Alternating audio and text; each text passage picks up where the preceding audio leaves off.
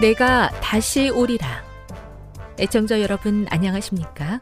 여기는 AWR 희망의 소리 한국어 방송입니다.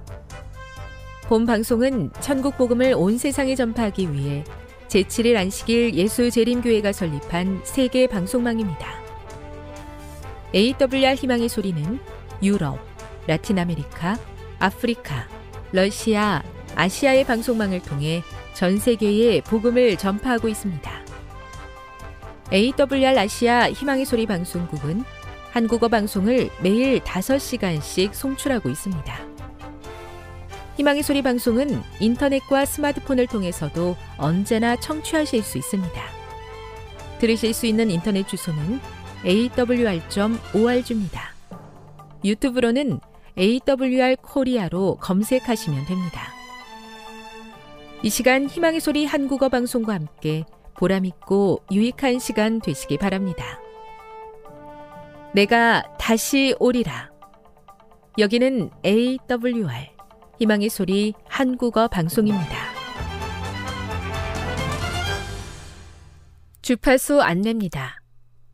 괌에서 송출하는 우리 방송은 한국 표준시로 새벽 1시 30분에 11,955kHz로 새벽 2시 30분에 15,530kHz로 새벽 5시에 9,700kHz로 3회에 걸쳐 송출하고 있습니다. 스리랑카에서 송출하는 우리 방송은 한국 표준시로 새벽 4시에 9,765kHz로 우즈베키스탄에서는 밤 9시에 15,530kHz로 타지키스탄에서는 밤 9시에 15,515kHz로 각각 1시간씩 방송하고 있습니다. 애청자 여러분의 많은 청취 바랍니다.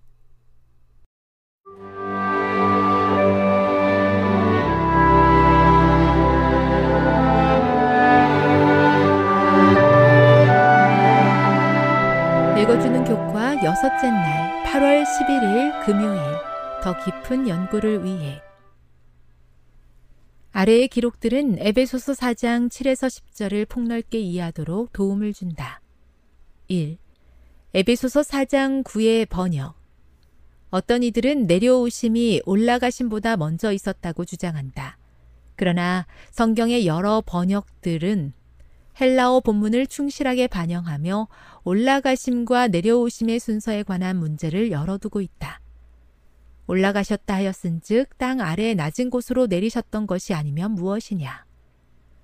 그러므로 에베소서 4장 9절은 화요일 교과에 반영된 것처럼 시편 68편 18절의 서술 순서를 따라 그리스도의 승천이 먼저 있었고 그런 다음에 성령을 통해 내려오셨다고 이해될 수 있다. 2. 사로잡혔던 자들을 사로잡으시고 바울은 72력의 시편 68편 18절을 인용하면서 에베소서 4장 8절에서 문자적으로 포로로 잡힌 자들을 포로로 이끄신다는 구절을 사용하지만 이것은 사로잡힌 자들을 하늘로 이끄시고 라는 의미로 널리 이해되고 있다. 제7일 안식일 예수 재림교회는 종종 이 구절을 죽음에 사로잡혔던 자 중에서 그리스도가 부활하셨을 때 함께 살아난 이들을 가리키는 것으로 이해해왔다. 이들은 요새 곧 구속받은 자들의 첫 열매가 되어 그리스도가 하늘 궁정으로 돌아오셨을 때 아버지께 드려진다. 또는 골로새서 2장 15절에 따라 이 구절을 패배한 포로로 묘사된 그리스도의 원수인 사탄과 그의 악한 천사들에 대한 그리스도의 정복을 묘사하는 것으로 볼 수도 있다. 핵심적인 토의를 위해 1. 에베소서 4장 11절의 영적 은사 목록을 고린도전서 12장 4에서 11절, 27에서 30절, 로마서 12장 4에서 8절, 베드로전서 4장 10절 11절의 목록과 비교해 보라. 어떤 차이점과 유사점을 발견할 수 있는가? 2. 교과 시간에 오늘날 교회에 불고 있는 교훈의 풍조에 대해 이야기해 보라. 바울이 우리가 이런 바람에 휩쓸리지 말라고 한 것에 유의하라. 이러한 바람의 피해로부터 우리 자신과 교회를 보호할 수 있는 구체적인 방법은 어떤 것이 있겠는가? 3. 바울은 에베의 소설을 통해 연합이라는 주제를 강조한다. 하지만 우리는 어떤 대가를 치르더라도 항상 연합을 추구해야 하는가? 어떤 때, 어떤 면에서 연합에 대한 열망이 역효과를 낳을 수 있는가? 지금까지 읽어주는 교과였습니다. 본 방송은 AWR 희망의 소리 방송국에서 제작되었습니다.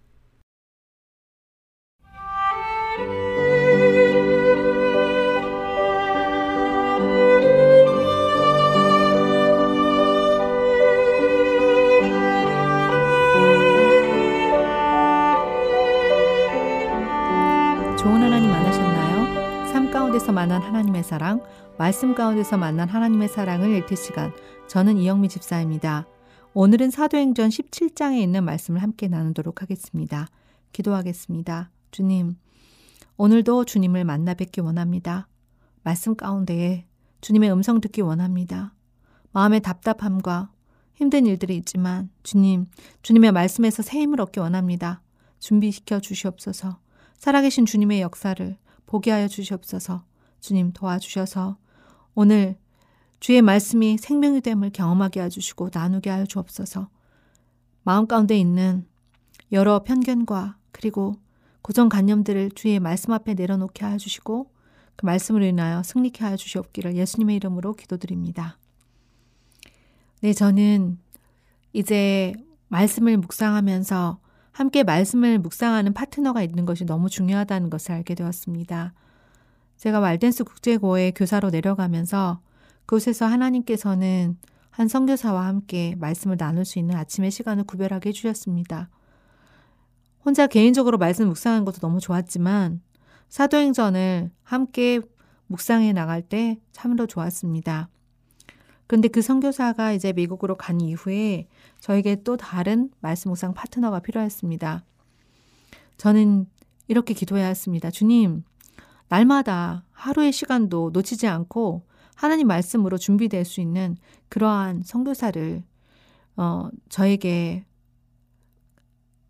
말씀 묵상 파트너로 붙여주세요라고 기도하며 권유하였을 때 하나님께서 어, 광주 모퉁이돌 교회 선교사와 함께 비전과 말씀을 나눌 수 있는 시간을 허락해 주셨습니다.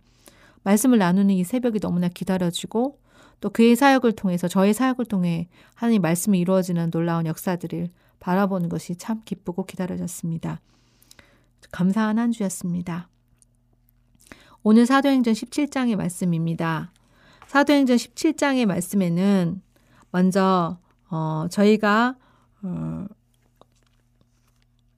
유대인의 회당이 있는지라 데살로니에 갔을 때 유대인의 회계, 회당이 있는지라 바울이 자기의 규례대로 저희에게 들어가서 새 안식일에 성경을 가지고 강론하여 뜻을 풀어서 그리스도가 해를 받고 죽은 자 가운데서 다시 살아날 것을 증명하고 이르되 내가 너희에게 전한 이 예수가 곧 그리스도라 하니 어, 바울은 먼저 데살로니가 도착했을 때 유대인의 회당에 가서 새 안식일에 강론을 하게 됩니다. 그때 그는 무엇을 주제로 강론을 하였습니까? 십자가와 부활이었습니다. 그리고 이 이렇게 강론했을 때 어떤 어, 결과가 있었습니까? 이 결과는 경건한 헬라인 큰 무리와 많은 귀부인들이 그의 말씀을 받았습니다. 그리고 바울과 신라를 쫓았습니다. 좀 놀라운 음, 상, 상위층의 반응이 있었던 것입니다. 근데 여기 이때 또 반대도 있었습니다. 누구의 반대가 있었습니까? 유대인들은 시기하여 저자의 어, 어떤 괴악한 사람들을 데리고 때를 지어서 성을 어, 소동하였습니다. 유대인들은 이렇게 하나님의 말씀이 부응하는 것을 보고 바울이 전하는 기별들을 젓는 것을 보고 폭도들을 선행 폭도들을 선동하여서 핍박하였습니다. 그리고 이제 어, 바울이 바울을 잡고자 하지만 바울의 지인들이 그를 피하게 하자 바울과 함께 있었던 것으로 보이는 야손과 형제들을 잡아 가두게 됩니다. 그리고 후에 보를 받고 놓게 되는 사건이 발생하는데요. 저희는 이를 보면서 하나님의 말씀이 흥하는 이 데살로니가에 또한 늘 반대의 세력이 있는 것을 보게 됩니다. 이 반대의 세력은 다름이 아닌 동적이고 또한 하나님을 믿는다고 하는 사람들입니다. 바울이 전하는 도가 잘못되었다 하여 이렇게 어, 잘못 어, 거짓된 복음을 전한다 하여 이렇게 미워하며 또한 시기하는 거죠. 그래서 밤에 어떤 어떤 일이 일어납니까? 밤에 형제들이 베레아로 바울, 을 보냅니다. 그곳에서는 또 어떤 사역이 펼쳐집니까? 유대인들의 회당에서 또한 바울이 전하게 됩니다. 그런데 이 베레아 사람들은 데살로니가 사람들보다 더 신사적이었고 간절한 마음으로 말씀을 받았다고 했습니다. 뿐만 아니라 날마다 성경을 상고하였다고 했습니다. 믿는 사람들이 많아졌고 또 어, 헬라의 귀부인들과 남자들도 많이 믿었다고 하였습니다. 이들을 보면서 바울이 가는 곳에는 늘 거의 회당이 있었고 회당에 모인 사람들은 바울이 하는 말씀을 듣고 날마다 성경을 상고하는 그러한 기쁨의 말씀의 잔치가 열렸습니다. 이때 유대인들은 또 무리를 움직여서 소동하게 합니다. 바울이 있는 곳에는 언제나 부흥이 있었지만 또한 핍박과 반대가 있습니다. 그리고 이제 어, 이, 그래서 이 베레아에서 바울은 신라와 디모데를 남기고 아덴으로 가게 됩니다. 아덴에서는 또 어떠한 선교를 할 수 있었나요? 아덴에 있는 회당에 유대인들과 경건한 사람들에게 그리스도의 복음을 전했습니다. 그리고 날마다 만나는 사람들과 변론하였습니다. 그리고 아덴에서는 특별히 아레오바고 설교 말씀이 유명합니다. 그들의 말, 그들은 이렇게 바울을 이야기합니다.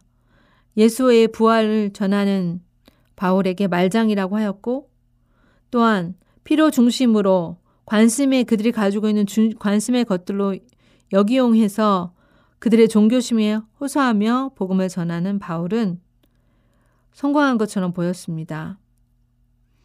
그러나 그가 많은 수고를 했음에도 불구하고 많은 열매를 맺지 못한 것이 또한 바로 아덴이었습니다. 그리고 바울은 회개와 심판과 부활을 증거하였습니다. 이러한 놀라운 일들이 아덴에서 있었고 또 데살로니가 있었고 베레아에서 있었습니다. 오늘 저는 이 말씀을 보면서 이 아레아바고 설교는 순수한 이방인 설교이고 또한 하나님 나라에 대한 그 복음이 전달지었을 때 그곳에는 놀라운 빛이 비춰진 것입니다. 그 아덴에 맞추어서 설교를 할 수 있었던 바울은 정말 대단한 복음의 사역자입니다. 또한 이 아덴에서 맞추어서 설교하는 그 이 부분들에 대해서 핵심적인 기별을 바울이 전하였을 때 그는 어, 많은 것들을 기대하였을 것입니다. 하나님께서 이렇게 정도 어, 전할 수 있는 능력도 주셨지만 그걸 들을 수 있는 사람들도 주셨, 주셨는데 결국 그가 야덴에서 깨달은 것은 오직 성령과 십자가만을 드롭해야 된다는 것을 알게 되었습니다. 지적인 것에 지적인 것으로 또 어, 문화적인 것에 문화적인 것으로 각각 맞는 것을 필요 중심의 전도를 하였지만 가장 중요한 것은 바로 오직 십자가와 부활 그것을 높이는 것만이 어, 복음에 필요하다는 것을 바울은 절실하게 깨닫게 되었습니다. 바울은 시련과 역경 가운데서도 하나님께 충실했던 사람입니다. 또한 신자들에게 친절한 동정심을 보였고 방문을 할 수 없었을 때 그는 편지로 전하 그 마음을 호소하였습니다. 오늘 말씀을 보면서 어, 토양을 위한 기도 제목이 제 안에 들었습니다. 이러한 말씀의 토양을 마련하기 위해서 내가 오늘 내가 있는 사역지에서 해야 될 일들이 무엇일까? 하나님께서는 오늘 구약과 신약을 통해서 말씀하시는 이 말씀의 그 놀라운 힘이 오늘 어, 내가 있는 이 사역지에서는 어떻게 전달될까 이런 부분들을 어, 적용 질문으로 던져보면서 어, 그 적용의 질문에 대한 답들을 살펴보게 되었습니다. 이 데살로니가에서 있었던 핍박과 선동 그리고 사람들의 어, 복음에 대한 반응 또 베레아에 있었던 복음에 대한 반응과 핍박, 그리고 아덴에 있었던 전도를 통하여 오늘 바울은 복음에 대한, 복음 전도에 대한 어, 여러 측면의 노력들을 기울인 바울을 보면서 저는 오늘 이런 어, 결심을 하게 됩니다. 아, 하나님의 사역자는 어떠한 상황에서도 그곳에 맞는 설교를 하고 또 강론을 하고 전도의 사역을 하게 되는데 그것이 정말 성공하는 것처럼 보이는 순간에도 늘 어려움을 겪을 수 있고 그러나 그 어려움이 있을 때 그 부분들을 어떻게 해결하는지를 어 이렇게 분별력을 가지고 경험함에 인내해야 됨을 보게 되었습니다. 그래서 오늘은 저는 이 하나님께서 허락하신 일들에 어, 귀한 이 사역자의 기본 자세가 바로 이런 복음을 전할 수 있는 말씀 사역자의 능력을 가져야 되고 또 시련에 대처할 수 있는 그러한 어, 인내의 믿음을 가져야 하고 혼자 이 사역을 하는 것이라 함께 도울 수 있는 팀 사역을 해야 된다는 것을 오늘 말씀 가운데서 보게 되었습니다. 그래서 저는 기도 제목이 저에게도 이런 바울과 같은 복음의 정신을 가지고 말씀을 전할 수 있는 그러한 말씀 사역자로서의 말씀에 정통한 사람이 되기 원합니다. 또한 두 번째 기도 제목은 이 사역을 함께 할 수 있는 팀이 있기를 원합니다. 동역자가 있기를 원합니다. 그리고 세 번째 기도 제목은 이 일들을 위하여 훈련할 수 있는 선교 센터가 바로 우리가 속한 교회가 되길 원합니다. 기도하겠습니다. 주님, 오늘 사도행전 17장을 통하여 바울이 데살로니가와 베레아와 그리고 아덴에서 전도하였고 또 그가 많은 고난을 당하였고 또 이곳에서 다시 용기를 가지고 하나님의 복음을 전하는 사랑과 인내가 많은 사도가 되었습니다. 오늘 또한 기도 드립니다. 오늘 이 말씀을 읽고 또 듣고 함께하는 분들에게도 바울에게 허락해 주셨던 말씀 사역의 능력이 있게 하여 주시고 또한 이 어려움과 역경 가운데 하나님 앞으로 이 문제들을 가져갔을 때 주께서 능히 이길 수 있는 힘을 더하여 주시고 도울 수 있는 손길을 보내 주시옵소서. 또한 믿음의 동역자여 그리고 팀 사역들을 자들을 주시길 원합니다. 주님 홀로 두지 마옵시고 함께 이 사역을 맞들어서 주의 재림을 촉진할 수 있도록 도와주시옵소서. 주님, 이 일을 위하여 성령 충만의 역사가 있기 원합니다. 또한 교회가 훈련 센터가 되어서 잠자고 있는 사람들의 마음을 일깨우고 또한 열심히 있는 사람들을 더욱더 훈련하여 주의 일꾼이 되기까지 주의 일꾼으로 나아가기까지 성장하고 훈련시킬 수 있도록 교회가 교회다운 교회가 될 수 있도록 먼저는 교회 리더에게 기도하게 하여 주시고 분별력을 허락하여 주시고 이 일을 할 수 있는 영적 분위기를 허락하여 주시옵소서. 주의 때가 얼마 남지 않았습니다. 주여 도와주옵소서.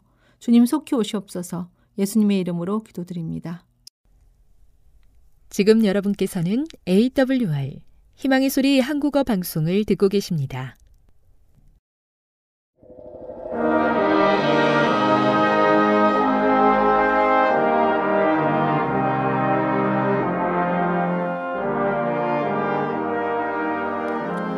시청자 여러분 안녕하십니까 하나님의 귀한 말씀으로 감동과 은혜를 나누는 시간입니다 먼저 하나님의 말씀 학계에서 2장 18절로 19절의 말씀을 읽어드리겠습니다.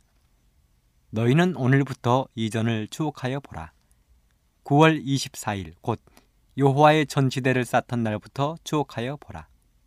곡식 종자가 오히려 창고에 있느냐? 포도나무, 무화과나무, 석류나무, 감람나무의 열매가 맺지 못하였었느니라. 그러나 오늘부터는 내가 너희에게 복을 주리라. 저는 오늘 이 말씀을 중심으로 오늘부터는 내가 너희에게 복을 주리라 하는 제목의 말씀을 준비해 보았습니다. 학계에서는 성전 재건에 관한 이야기입니다. 이스라엘 백성들이 바벨론 포로로부터 귀향한 후 가장 먼저 해야 할 일은 무너진 성벽을 다시 쌓고 파괴된 성전을 일으켜 세우는 것이었습니다. 하나님께서는 이를 위하여 여호야긴의 손자 수르바벨을 유다 총독으로 삼으시고 요사닥의 아들 요호수아를 대제사장으로 세우셨습니다. 그러나 좋은 일에는 항상 마가 따르는 법이라고 세상 사람들은 종종 말했습니다. 사마리아 사람들을 비롯한 대적들의 방해로 인하여 이내 재건 사업은 중단되고 말았습니다. 그렇게 16년여의 세월이 흘렀습니다. 이렇게 16년의 세월이 흐른 후 선지자 학계가 등장했습니다. 그동안 사람들은 공사가 중단된 까닭을 생각해 보았습니다.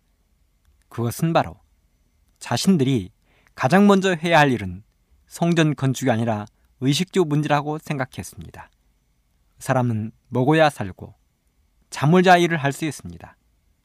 이런 것들이 어느 정도 해결되어 안정을 찾은 후에라야 하나님의 일을 할 수 있는 것이 아닌가라고 생각하게 되었던 것입니다. 누가 생각하더라도 그것은 올바른 판단처럼 여겨졌습니다.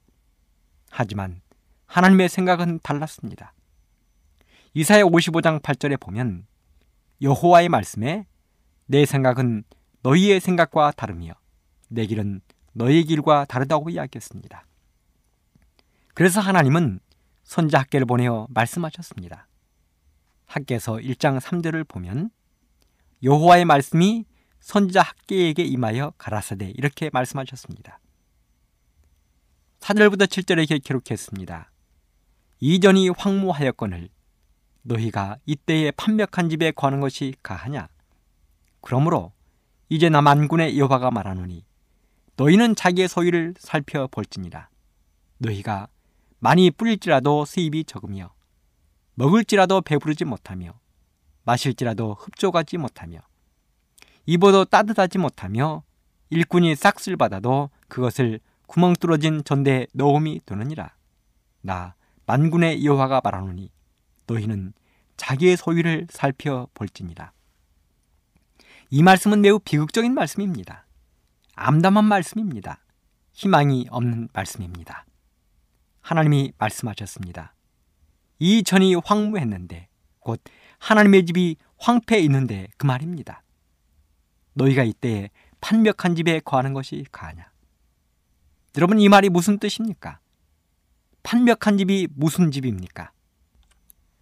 판벽한 집이란 벽과 지붕이 완전히 있는 집으로서 각양 장식으로 조각한 판을 붙인 화려한 집이라고 불렀습니다. 그렇습니다. 지금 하나님의 집은 무너져 있는데 황폐한 상태로 있는데 포로 생활에서 돌아온 이스라엘 백성들은 자기들의 집을 짓고 잘 살고 있는 것입니다. 그냥 보통 집이 아니라 지붕이 완벽하고 집안은 각종 화려한 무늬들로 조각된 화려한 판자 조각을 붙인 멋진 집을 짓고 살고 있는 것입니다. 사실 되돌아보면 고레스 왕이 이스라엘 백성들을 돌려보낸 이유가 어디에 있었습니까? 그것은 바로 이제 그들의 고향 조국으로 돌아가 하나님의 성전을 재건하라는 것이었습니다. 하나님은 그 일을 위하여 고레스가 이 땅에 태어나기 100여 년 전에 그의 이름까지 부르셨습니다. 그렇게 해서 감동을 받은 고레스가 포로 석방령을 내려 고향으로 돌려보냈는데 그들은 지금 자신들의 임무를 망각하고 엉뚱한 짓을 하고 있는 것입니다. 그래서 하나님은 참다 못해 선지자 학계를 보내셨습니다. 선지자 학계가 기록한 학계서는 구약의 37번째 책입니다. 이 학계서를 기록한 학계는 이스라엘 백성들의 본연의 임무를 깨우치는데 부단한 노력을 했습니다. 앞에서 언급한 페르시아 왕 고레스는 돌아가는 백성들에게 정확한 임무를 부여했습니다. 그것은 바로 성전을 재건하라는 것이요. 그리고 그들의 하나님을 경배하라는 것이었습니다. 고레스는 돌아가는 이스라엘 백성들을 빈손으로 보내지 않았습니다. 고레스는 바벨론의 느부갓넬살 왕이 예루살렘 성전을 회파하고 가져온 각종 기구들도 모두 가지고 돌아가라는 후한 인심까지 베풀었습니다. 이 얼마나 대단한 일입니까? 이방인의 왕이 하나님의 모든 기명들까지 챙겨준 것입니다. 그리고 그들이 70년 동안 마음 졸이며 경배했던 하나님을 마음껏 경배하라고 이야기했습니다. 묶여있던 그들의 입술을 해방시켜 목노와 하나님을 찬양하고 경배하라고 이야기했습니다. 바벨론에 여러 강변에 녹슬게 걸어놓았던 수금을 내려 마음껏 하나님을 찬양하라고 이야기했습니다.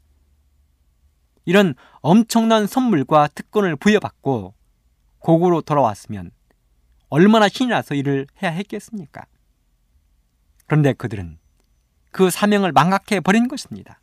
그리고 엉뚱한 짓을 하고 있는 것입니다. 그렇게 암울하게 살던 그들에게 하나님의 축복의 단비가 내렸지만 그들은 그 축복의 단비를 누리지 못하고 있는 것입니다. 마냥 허비하고 있는 것입니다. 그렇게 흘러간 시간이 자그마치 16년입니다. 포로 석방령부터 하면 18년입니다. 18년을 흘려 보낸 것입니다.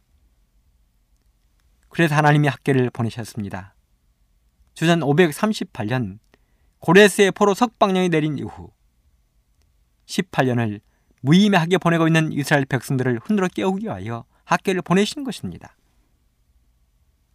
이스라엘 백성들이 포로에서 귀환한 이후 활동한 선지자는 세 사람입니다. 바로 학계, 수가랴, 말라기입니다. 이 세 명의 선지자 중에서 학계와 수가랴가 성전 재건의 예언을 격려하고 있습니다. 학계는 대제사장이었던 여호수아 그리고 스루바벨의 인도로 조국에 돌아온 1차 귀향민 중의 한 사람입니다. 그래서 그는 돌아온 이스라엘 백성들이 하나님의 성전을 어떻게 재건하려 했는지, 왜 하나님의 성전이 재건되지 못하고 지금까지 지체하고 있는지를 모두 알고 있었습니다. 그런 이렇게 하나님의 성전이 재건되지 못하고 있는 것을 보며 낙담하고 있었습니다. 그는 어쩌면 이러한 모습을 바라보며 하나님께 기도했을 것입니다. 엘리야의 심정으로 하나님께 기도했을 것입니다. 가슴을 치며 애통이 하고 피눈물을 흘렸을 것입니다. 하루하루가 무의미하게 흘러가는 것을 보고 절망했을 것입니다. 그런데 바로 그때 하늘의 하나님께서 학계를 부르시고 이스라엘 백성들을 깨우치게 하셨습니다. 그렇다면 우리는 여기서 왜 이스라엘 백성들이 그들의 사명을 망각한 채 18년의 세월을 흘려보냈는가를 생각해 보아야 합니다. 그냥 이유 없이 그들이 세월을 흘려보낸 것은 아니었을 것입니다. 그렇습니다. 이유가 있었습니다. 그것은 바로 주변의 방해들이었습니다. 사실 이스라엘 백성들이 70년의 포로 생활을 마치고 돌아왔을 때 그곳은 이미 다른 사람들이 차지하고 터줏대감 노릇을 하고 있었습니다. 그들은 바로 아수리에서 이주해온 이방인들이었습니다. 사마리아와 갈릴리 지방에 남아있던 이스라엘의 남은 무리들과 자폰을 통하여 발생한 혼혈적인 사마리아 사람들이었습니다. 그들은 비록 말로는 하나님을 찬양한다고 했지만 실상은 우상 숭배자들이었습니다. 바로 그들이 하나님의 성전을 재건하고 세우는데 커다란 방해 세력으로 등장한 것입니다. 그들은 처음에는 하나님의 집을 건축하는데 함께하기를 원한다고 이야기했습니다.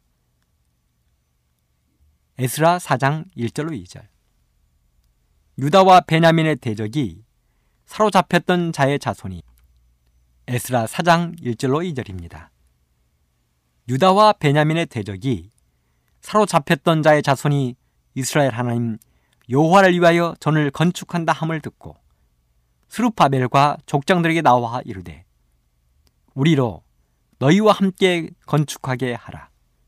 우리도 너희 같이 너희 하나님을 구하노라. 아스루 왕 에살 핫돈이 우리를 이리로 오게 한 날부터 우리가 하나님께 제사를 드리노라. 얼마나 좋은 말입니까? 그런데 이 말을 들은 이스라엘 지도자들은 단번에 이 제안을 거절했습니다. 에스라 4장 3절에 보면 스루바벨과 예수아와 기타 이스라엘 족장들이 이르되 우리 하나님의 전을 건축하는데 너희는 우리와 상관이 없느니라. 바사왕 고레스가 우리에게 명하신 대로 우리가 이스라엘 하나님 여호와를 위하여 홀로 건축하리라. 냉정했습니다. 매몰찼습니다. 더 이상 말을 꺼낼 여지가 없었습니다. 여러분은 어떻게 생각하십니까? 스룹바벨과 여호수아 그리고 족장들이 너무한다고 생각하십니까? 그들의 도움을 받는다면 얼마나 좋을까요? 그런데도 이렇게 매몰차게 거절할 수 있습니까? 과연 그럴까요? 여기 예언의 신에서는 그 장면을 이렇게 기록하고 있습니다.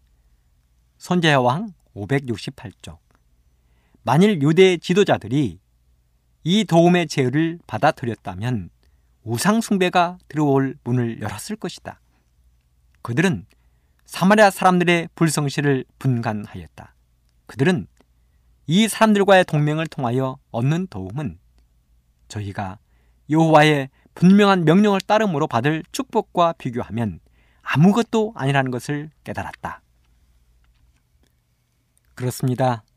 이스라엘 지도자들은 그들과의 동맹이 얼마나 무서운 결과를 가져올지 알고 있었습니다. 그들과 동맹하면 그들과 함께 너무도 자연스럽게 우상숭배가 들어올 것을 알고 있었습니다. 물론 그들과 동맹하면 지금 당장은 얻어지는 눈앞의 이익들이 있을 것입니다. 수많은 일꾼들이 필요한 곳에 일꾼들이 넉넉해질 것이고 시비거리도 없어질 것입니다. 때로는 자금이 필요할 때 그들에게 도움을 요청할 수도 있었을 것입니다. 하지만 이스라엘의 지도자들은 그렇게 눈앞에 얻는 이익보다는 눈에 보이는 이익보다는 눈에 보이지 않는 하나님이 주시는 더 큰 축복을 바라보았습니다. 하나님은 일찍이 선지자 모세를 통하여 말씀하신 것이 있습니다. 신명기 7장 2절로 4절 그들과 무슨 언약도 말 것이요. 그들을 불쌍히 여기지도 말 것이며 또 그들과 혼인하지 말지니. 그가 너의 아들을 유혹하여 그로 여호와를 떠나고 다른 신들을 섬기게 하므로 여호와께서 너희에게 진노하사 갑자기 너희를 멸하실 것임이라. 너는 너희 하나님 여호와의 성민이라. 여호와께서 지상 만민 중에서 너를 택하여 자기의 기업의 백성을 삼으셨느니라 아멘입니까? 그렇습니다. 아멘입니다. 여기 또 다른 엄숙한 말씀을 보십시오. 신명기 18장 64절 67절 여호와께서 너를 땅 이 끝에서 저 끝까지 만민 중에 흩으시리니 네가 그곳에서 너와 내 열조에 알지 못하던 목석 우상을 섬길 것이라 그 열국 중에서 네가 평안함을 얻지 못하며 너의 발바닥을 쉴 곳도 얻지 못하고 오직 여호와께서 거기서 너의 마음으로 떨고 눈으로 쇠하고 정신으로 산란케 하리니 내 생명이 의심나는 곳에 달린 것 같아서 주야로 두려워하며 내 마음의 두려움과 눈에 보는 것으로 인하여 아침에는 이르기를 아하 저녁이 되었으면 좋겠다 할 것이요 저녁에는 이르기를 아하 아침이 되었으면 좋겠다 하리라. 그렇습니다. 스루바벨과 여호수와 이스라엘의 지도자들은 이 말씀을 너무도 정확히 알고 있었습니다. 그리고 그들은 조구의 멸망과 고레스의 포로 석방령을 보면서도 너무도 밝히 깨달았습니다. 그랬기에 그들은 이방인 혼혈족과 사마리아 사람들의 제안을 단칼에 거절할 수 있었습니다. 사실 하나님의 사업을 함에 있어서 가장 무서워해야 할 원수는 공공연한 원수가 아닙니다. 이스라엘 백성들의 대력들처럼 부드러운 말과 아름다운 입술로 나오는 표면적인 하나님의 백성들을 우리는 더욱더 경계해야 하는 것입니다. 이렇게 해서 사마리아인들, 혼혈족들은 마음속에 원망을 품고 돌아갔습니다. 그리고 바로 그들이 원수로 돌변하여 하나님의 성전을 재건하는데 본격적으로 방해를 한 것입니다. 에스라 4장 4절 6절에 보면 이로부터 그 땅 백성이 유다 백성의 손을 약하게 하여 그 건축을 방해하되 바사왕 고레스의 시대부터 바사왕 다리오가 즉위할 때까지 의사들에게 뇌물을 주어 그 경영을 저희하였으며 또 아하스웨르가 즉위할 때에 저희가 글을 올려 유다와 예루살렘 거민을 고소하니라. 드디어 그들의 본색이 드러난 것입니다. 고기에 돌아온 이스라엘 백성들에게 원수가 된 것입니다. 그들의 방해는 실로 대단한 것이었습니다. 성전을 재건하는 이스라엘 백성들을 괴롭히기 시작한 것입니다. 성경에 보면 페르시아의 고레스로부터 아하스레가 왕이 될 때까지 괴롭다고 이야기했습니다. 그들은 이스라엘 백성들이 성전 재건을 못하도록 페르시아의 관리들에게 뇌물도 주었습니다. 또 아하스웨로가 왕이 될 때에는 왕에게 글을 보내 성전 건축을 못하도록 요청하기도 했습니다. 만일 이때 하늘의 하나님께서 가브리엘 천사를 보내어 돕지 않았다면 성전 건축은 실패로 돌아가고 말았을 것입니다. 성경 다니엘서 10장에 보면 바로 이 기간에 하늘의 가브리엘 천사가 심지어는 미가엘 되시는 예수님께서 페르시아의 왕인 고레스의 마음을 움직이셨다고 이야기했습니다. 사람들은 모르는 대단한 대쟁투가 벌어지고 있었던 것입니다. 이렇게 해서 고레스 왕의 명령이 내려지고 훗날에는 아하수에로의 성전 건축에 대한 명령이 내려지게 된 것입니다. 그런데 이렇게 하늘의 가브리엘 천사와 미가엘 대신 예수님의 적극적인 응원이 있었음에도 불구하고 놀랍게도 이스라엘 백성들은 성전 건축에 대한 열의를 잃어버렸다는 사실입니다. 너무나 놀랍고 슬픈 이야기입니다. 그렇게 18년의 세월을 흘려 보내버린 것입니다. 사람들은 말했습니다. 학계서 1장 2절에 보면 백성이 말하기를 여호와의 전을 건축할 시기가 이르지 아니하였다. 그렇습니다. 그들은 오랫동안 황폐된 하나님의 성전을 무관심하게 바라보기 시작한 것입니다. 그리고 개인의 이익을 첫째로 삼기 시작했습니다. 그러면서 마침내 그들은 왜 포로에서 석방되어 족으로 돌아왔는지도 사명을 잊어버렸습니다. 참으로 슬프고 어이없는 일이 발생하게 되는 것입니다. 그들은 공공연히 외쳤습니다. 여호와의 전을 건축할 시가 이루지 아니하였다. 여호와의 전을 건축할 시가 이루지 아니하였다. 여호와의 전을 건축할 시가 이르지 아니하였다고 말입니다. 바로 그러한 때에 마침내 선지자 학계에 천둥 같은 엄숙한 경고의 소리가 들려왔습니다. 학계서 1장 4절로 6절 이 전이 황무하였거늘 너희가 이때에 판벽한 집에 가는 것이 가하냐 그러므로 이제 나 만군의 여호와가 말하노니 너희는 자기의 소위를 살펴볼지니라 너희가 많이 뿌릴지라도 수입이 적으며 먹을지라도 배부르지 못하며 마실지라도 흡족하지 못하며 입어도 따뜻하지 못하며 일꾼이 싹쓸 받아도 그것을 구멍 뚫어진 전대에 넣음이 되느니라. 그뿐만이 아닙니다. 선자는 계속해 이렇게 이야기했습니다. 학계 1장 9절 너희가 많은 것을 팔았으나 도리어 적었고 너희가 그것을 집으로 가져갔으나 내가 불어버렸느니라. 나 만군의 여호와가 말하노라. 이것이 무슨 연고니요? 내 집은 황무하였으되 너희는 각각 자기 집에 빨랐음이니라. 그러므로 너희로 인하여 하늘은 이슬을 그쳤고 땅은 산물을 그쳤으며 내가 한재를 불러 이 땅에 산에 곡물에 새 포도주에 기름에 땅의 모든 소산에 사람에게 육축에게 손으로 수고하는 모든 일에 임하게 하였느니라. 한마디로 첩첩산중이었습니다. 그동안 이스라엘 백성들은 몰랐습니다. 왜 씨를 뿌려도 소산이 적은지를, 먹어도 배가 고픈지를, 마셔도 목이 마른지를, 입어도 따뜻하지 않고 추운지를, 싹스를 받아도 가난한지를 말입니다. 그런데 선지자 학계의 경고를 들은 후에야 그들은 비로소 이유를 알게 되었습니다. 바로 하나님께서 하나님께서 불어 버리셨다는 것입니다. 수고하는 모든 일을 그치게 했다는 것입니다.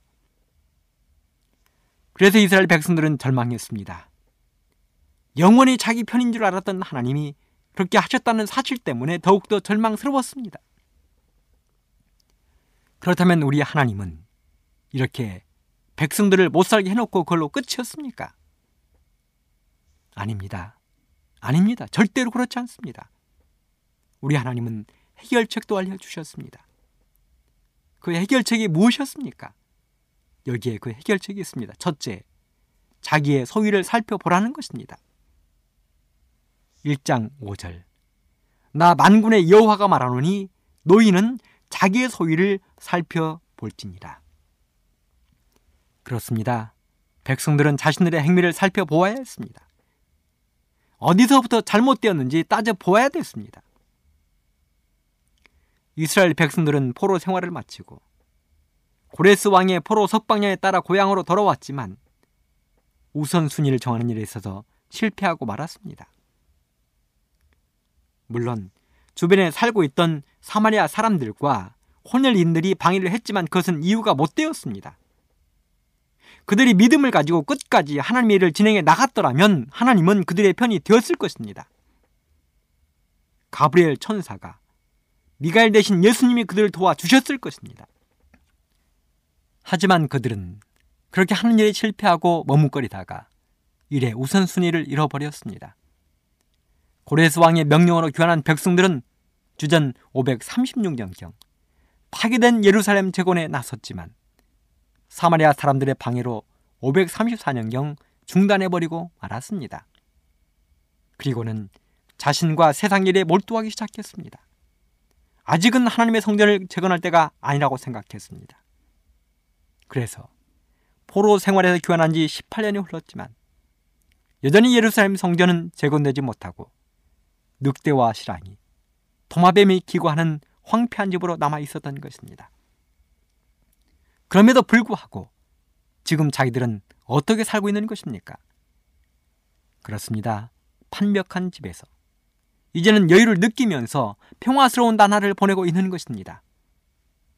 우리말에 등 따뜻하고 배부르면 아무것도 하기 싫다는 이야기가 있습니다. 이제는 이스라엘 백성들이 등 따뜻하고 배부른 상태에 이른 것입니다. 그래서 자신들이 해야 할 고유한 사명, 하나님의 명령이자 고레스 왕의 명령을 잊어버리고 하루하루 자신들의 일에 안주해 있는 것입니다. 그래서 하나님은 선지자를 통해서 말씀하셨습니다. 너희들의 소위를 살펴보라는 것입니다. 사랑하는 애청자 여러분, 자기의 소위를 살펴보라는 이 말씀은 비단 당대 이스라엘 백성들에게만 해당되는 말씀은 아닐 것입니다. 오늘을 살아가는 우리들도 매일 매순간 자신들의 소위를 살펴보며 믿음을 더욱 굳게 해야 할 것입니다. 두 번째 해결책은 나무를 가려다가 전을 건축하라는 것입니다. 1장 8절입니다. 너희는 산에 올라가서 나무를 가려다가 전을 건축하라.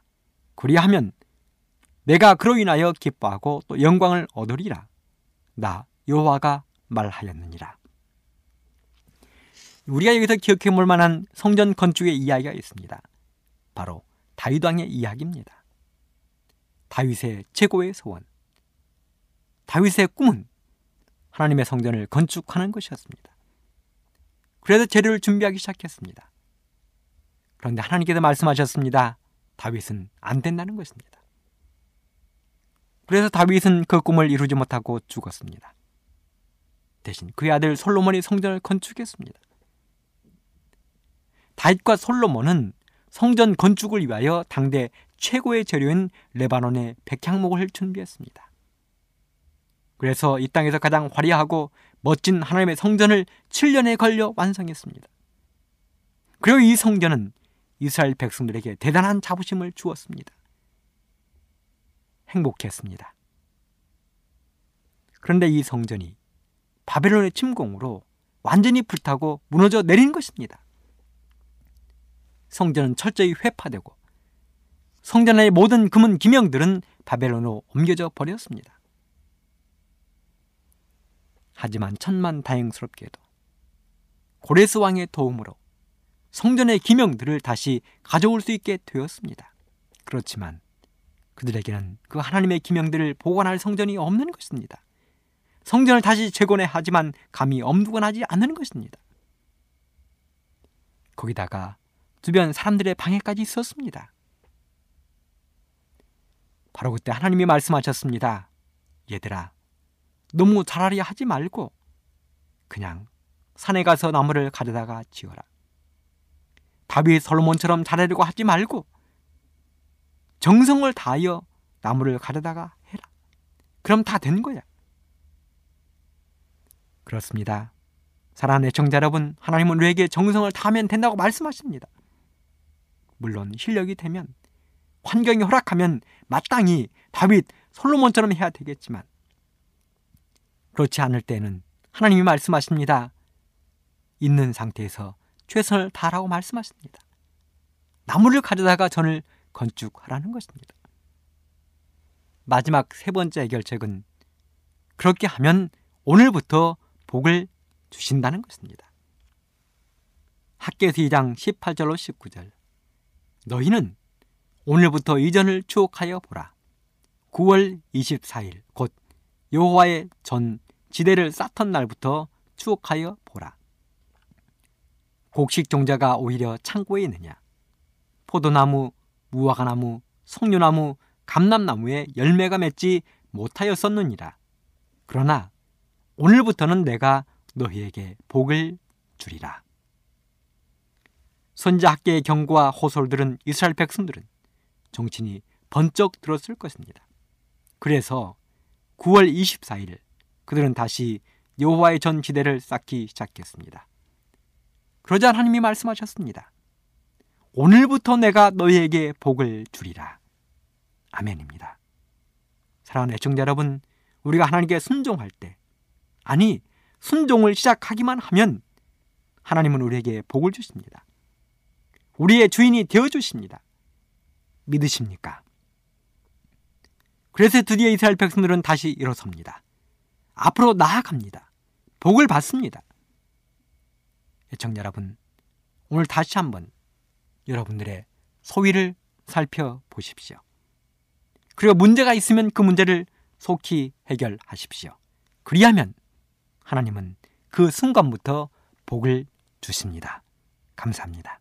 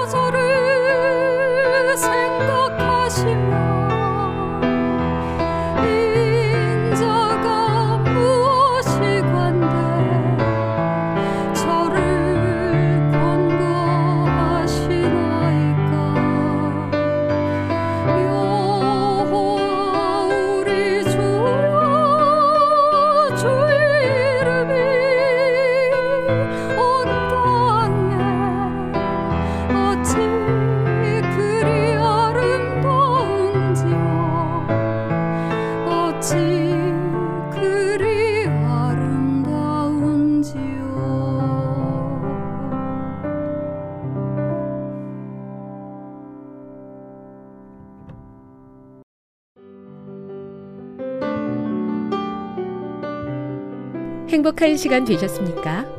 지금까지 여러분께서는 AWR 희망의 소리 한국어 방송을 청취하셨습니다. 방송을 청취하시고 문의를 원하시는 분은 우편번호 02461 대한민국 서울시 동대문구 이문로 1길 11 희망의 소리 방송부 앞으로 편지나 엽서를 보내주시거나 지역번호 02-3299-5296에서 8번으로 전화 주시기 바랍니다. 지금까지 함께 해주신 애청자 여러분들께 감사드립니다. 애청자 여러분, 다음 이 시간까지 하나님 안에서 늘 평안하십시오. 감사합니다. 내가 다시 오리라. 여기는 AWR 희망의 소리 한국어 방송입니다.